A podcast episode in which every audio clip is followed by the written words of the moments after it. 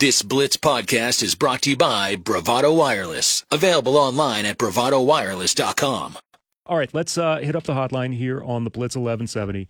Joining us now for the second time, a previous guest here on the show is a uh, gentleman that covers the Oklahoma City Thunder. That is a great follow here uh, on Twitter and all of the different shows that he is a part of. I'm speaking of Andrew Schlecht, covers the Oklahoma City Thunder.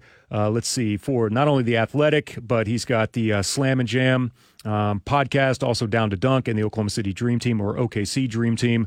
And he joins us now here on the Blitz 1170. Andrew, what's going on today, man? How are you? Uh, I'm doing awesome. It's draft week uh, one of the most fun weeks of the of the year for the NBA. There is no doubt it is, and I, I want to start with just your thoughts, and because it kind of ties into something that you've been talking about a lot. I initially want your thoughts on why why of all times now Washington decided, you know what, we kind of want to rebuild now, and moving of Beal to Phoenix, and what that potentially creates now with a scenario that if you want to start a rebuild earlier, maybe you would like a little bit more assets, and they're just kind of parked there at eight with the Thunder maybe kicking the tires on trying to move up. So we'll get to all that. But at first, I want your thoughts on how you feel like that Beal is going to fit in Phoenix. I think Beal's going to fit just fine in Phoenix. I mean, they he's going to be a scoring punch for them. Obviously, a guy that can take some pressure off Devin Booker as a ball handler as well. Uh, he's not been a great defender over the past few years, but he also hasn't had a ton of incentives to be a defender. And so I think if you take a little bit of offensive pressure off of him, he's going to be a little bit better than people think. So I think the fit there is going to be fine. Uh, now it's all about health for Phoenix. Yes. Can they all be healthy at the right time? If they are, they're going to be pretty dangerous. And if they're not, then this is going to be one of the most uh, expensive projects in a long time that just doesn't work out. And so it, it's a tough position, but you also have to ask yourself, like, what else were they going to do? That's right. So if you're critical of Phoenix, you're critical of Phoenix, then okay, tell me what else they could have done with like a handful of first round picks, a guy that were they were just going to waive anyways, and Landry Shamet. I mean, you're not getting anything close to that. So if your owner if your owner's willing to pay it, hey, take a swing because I think Denver is good enough to where you look at the team that they had last year and say, yeah, that wasn't good enough. We need to figure out a way to up the ante a little bit. And Beal does that. And now it's just all about health. We were talking yesterday in the afternoon. I, I marvel. I, I think you could make the argument at, one point in time, several years ago, before all the injuries set in, that maybe it's not quite a Rudy Gobert esque haul, but but Beal at one point I mean, the amount of cost that it would have taken to to move him at that time, maybe unlike anything that we'd ever seen in the NBA before. And now here we are, a few years later. Uh, what they had to give up for him, yes, it's a lot of salary to take on with with how he's paid now, and of course what he provides on the court. But I'm with you. If, if you're Phoenix, that made a lot of sense to me because I don't know if there was another move out there that made as much sense as what this one did with the current crop of people that were available. Yeah, it's it's just a situation that they've been put in, and it's how how can they upgrade the Chris Paul spot? They did a good job, and then for Washington, it was just all about that no trade clause. I mean, Beal was directing what was going to happen. The you know, the new management in Washington wanted to reset, and they wanted to reset now, and it just happened to be the worst time possible to try to reset. And it was one of the worst teams in the league to have to reset with with Beal. But Beal got to decide where to go. Now, the thing I do wonder is why didn't Washington just say, all right, no thanks. We're not doing that. It's not like they dealt for a lottery pick with him. There was nothing that was going to happen in the next few weeks that was really going to affect the rebuild all that much. They could have just held and said, hey, we want to deal you to Miami, who's got first rounders. We want to deal you somewhere else that isn't Phoenix because they've traded all their first rounders away. I do wonder why they felt like they had to agree to that uh, yesterday or the day before. I'm sorry. Um, I don't know why they felt like they had to do it then, but it it does set them up to start rebuilding right away, which I think is what they wanted to do. But you know, you wonder about behind the scenes why it had to be on Sunday. So I asked that for a reason, and it's because it could have an impact with this rebuild that they've decided to do now with what happens coming up in a few nights during the NBA draft. You have talked about this quite a bit. the potential of Oklahoma City moving up from 12. Washington is sitting there at eight. Um, how has that that move kind of impacted maybe what the Wizards want to do and start their rebuild now with as much draft capital uh, capital as the Thunder have? Yeah, I mean, you have to wonder how much Washington values that pick and the players that are in that range because the Thunder could, and also same with OKC. Does OKC value that range as well? Maybe they do, maybe they don't. But if the Thunder did, they could offer 12 and a couple future first round picks, and that helps the Wizards quite a bit because they don't have future draft capital. And so starting out a rebuild, you want to have more ammo. And so if the Thunder really likes somebody up at eight, they've got they've got enough to get there. Now, it just is going to depend on if Washington really likes a player list. If they really like Anthony Black out of Arkansas, then they're just going to stay. I think he, I think Anthony Black's actually a great player to start your rebuild with. Really smart player, uber competitive, six foot seven point guard that can do a lot for you. Um, so I don't know if it's a true possibility, but I do think that it's something that if you're OKC, you kick the tires on, especially if you're trying to get a Jarace Walker or a Taylor Hendricks or an Anthony Black or an Ausar Thompson that are going to be more in that range uh, and unlikely to fall to 12. That was my next question. If uh, if you're pulling the trigger there and you find yourself in that position where where you're at eight, who who are you highlighting at that point point that you really like, Andrew, uh, through some of this as we inch closer to the NBA draft? Yeah, I really like Anthony Black, who, who I mentioned already. The, the trouble with him is that he's not a great shooter, and the fit isn't super seamless from the start. But I do think a player that has the competitiveness that he has, uh, I think he'll figure it out. And so I would feel comfortable taking him. I think Ausar Thompson uh, from the Overtime Elite would be really interesting as well. Six seven, very athletic forward that also struggles to shoot a little bit, but a good passer, hard worker. I think he'd be great. And then I don't think Jarace Walker's falling that far, but if he's somebody that did, he's somebody I think you could circle pretty easily. Six seven power forward. You can play a little bit on the wing as well. Moves his feet really well. Crazy strong. He's about 250 pounds. Uh, he's a very interesting prospect for sure that I think you could see easily fitting next to Chet Holmgren and maybe even guarding some of the players that are a little bit bigger and stronger, where Chet could kind of roam a little bit as a defender. So I think those are the guys that make the most sense if you're looking to move up on Thursday night. If you're staying at 12, the caliber of players that could potentially be available at 12, is there someone that you like in that range if they don't make a move? Yeah, there's a guard from Michigan named Kobe Bufkin who I think is really good. He's six foot four. He can kind of do a little bit of everything. Shoots the ball well from the perimeter. He's a guy that can get to the hoop. He finished 71% at the rim this season, which is just unheard of for a guard. Uh, good passer. He can just do a little bit of everything. Uh, never hurts to have a guy like that. Think Derrick White from the Celtics. Uh, he can do a little bit of everything for you. So I think that's a guy I really like there's a player out of France uh, that played for Metropolitans 92 with Victor Wembanyama named Bilal Coulibaly. And he is a project. He is 18 years old right now. He is six foot seven. He's got a seven foot two wingspan. He's very athletic, really pretty good defender right now, but the shooting mechanics need some work. He's it's about three different motions to get into his shot, and he's he's a hard worker. He's somebody who got a lot better as the season went along. He's somebody who's competed at a super high level in in the lower levels, and then kind of got it together during the playoffs for Mets '92. So he's a he's an interesting one. We know Sam Presti was over in France. I think that was about a week and a half ago.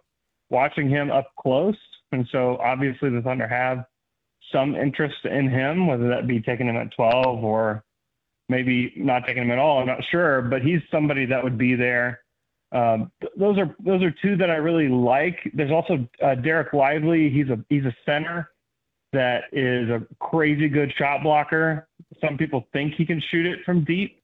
Uh, he didn't hardly take any shots from three at Duke this year, though, and he was not the most productive player, but you could see a guy like him, very good athlete, seven foot one, that if the Thunder did want to take a big man, it would probably be Lively. It's also time to remind people that there is history with the type of player that the Thunder typically like to draft. Um, what you were mm-hmm. mentioned there before with wingspan, I mean, that's been that's been talked about a bunch. I think what you guys have done on on your various podcasts that you've been involved with, you have explained as well as anyone as the type of player that typically Sam Presti and the Thunder organization are looking for. They have a type: super long, high IQ players uh, and it, this is another time where is that instantly where you start and try to go and identifying players that they could potentially be involved in because you know the type of players that the type that they like that they've drafted in the past. Yeah, I, th- I think when you when you want to find out who you think the Thunder might take, I think one it has to start with character, and so it's talking to people that have been around these guys. You almost assuredly have to be a high character person to be a Thunder player today. Uh, and then second, decision making. Can you make a decision with the basketball? I think the Thunder want guys up and down the roster that can make decisions. You don't necessarily have to be a point guard to be able to do that. Uh, like I mentioned, Jarace Walker is a guy from the power forward position that can do that pretty well. Uh, I think that's another thing that I think that they value quite a bit. Now, you need shooting. You need guys that can finish plays for you do the Thunder value the uh, the play finishing of a guy like Taylor Hendricks from UCF? They might. He's, he can shoot it from deep. He's a almost six ten power forward that can block shots. So I am I'm intrigued by him. However, he's not a decision maker with the ball. And the, the Thunder haven't taken a player in the lottery since this rebuild started that can't make a decision with the ball. And that's kind of why I lean more toward the Thompson twins both do that. Anthony Black does that. Jarace Walker does that. Uh, Grady Dick out of Kansas can do that a little bit. Cason Wallace from Kentucky can do that. Kobe Bufkin can do that. So those are the kind of guys that I think it's most likely. However, the Thunder don't tell anybody what they're doing right yeah. now. they don't tell anybody who they like. I, I have I have heard many names from people that sound so sure of themselves when they say, oh, the Thunder are going to take so and so, or they're they gave so and so a promise. And I've heard in the same day two different people say that the Thunder have promised two different prospects. And so what you have to know right now about the Thunder is there's a lot of smoke. There's just a lot of smoke. They want it that way. They don't want people to know what they want to do. They want to they want to deceive people. It doesn't help them if everybody knows that they want to zero in on a particular player well, then Orlando's got two picks. They could just say, hey, we're taking that guy unless you give us, you know, extra first rounder, and then you can have him, you know. And it may not even be somebody that Orlando wants. So, like right now, if you're hearing a name a lot, don't always believe it, unless it's a team that is not great in kind of dealing with uh, putting smoke out there. Like Detroit's not great with it. Houston's not great with it. You can kind of believe stuff that you hear coming out of there, but it's hard to believe a whole lot that's coming out of OKC right now. And a lot of it is coming from agents, it's coming from other teams, it's coming from people that hear it, you know, secondhand. It, it's never coming from like the front office of OKC. We know who one's going to be. Uh, there has been debate about you know two and three, and the the two names and Brandon Miller and Scoot that could potentially go there. But after we get outside of pick three, it seems to me that there's not really a whole lot of consensus on anything right now about who could be in line after we get out of the top three picks. Yeah, Amen Thompson, the twin brother of Ausar Thompson, who I mentioned earlier, is somebody that is definitely in the mix at four for the Houston Rockets, as is Cam Whitmore from Villanova, six seven forward that can really score. One of the best athletes in this class and is just an explosive, explosive athlete. But yeah, I mean, I think those guys are probably the two that people most commonly mock at four and five. But I've seen Jarace Walker up that high. I've seen Ausar Thompson up there. You can you've seen stuff where Anthony Black can be up at that four or five or six slot. Yeah, people don't know. I think consensus is that people like the top nine guys in Wembanyama, Henderson, Brandon Miller, Amen Thompson, Cam Whitmore, uh, Ausar Thompson, Jarace Walker, Taylor Hendricks, Anthony Black. I think almost every team loves those nine guys. But what order they go in, I don't think people have any clue how that's going to go. Um, so I, I, think the price to trade up into that top nine is going to be quite a it's going to be quite a bit, just because everybody kind of believes in those nine guys. Um, so it's going to be interesting to see the order and interesting to see if somebody does move out, what the price is. Final one for me is Andrew Schlecht is our guest here on the Blitz 1170. We got a pretty good confirmation about how the Thunder feel about this core of players that they have. I believe that you were on this train as well. The move that we saw with them in the in the previous trade for picks earlier um, to me was more of a, a, cementing home. We think that we're pretty damn good in terms of the future and the young talent that we have here. Um, they need someone that can add to this puzzle, but uh, this the Thunder have shown time and time again, even though they like to keep things cloudy. Make no make no mistake, they really really think that this young core of talent that they have is going to take them into the next level in the next generation of Thunder basketball.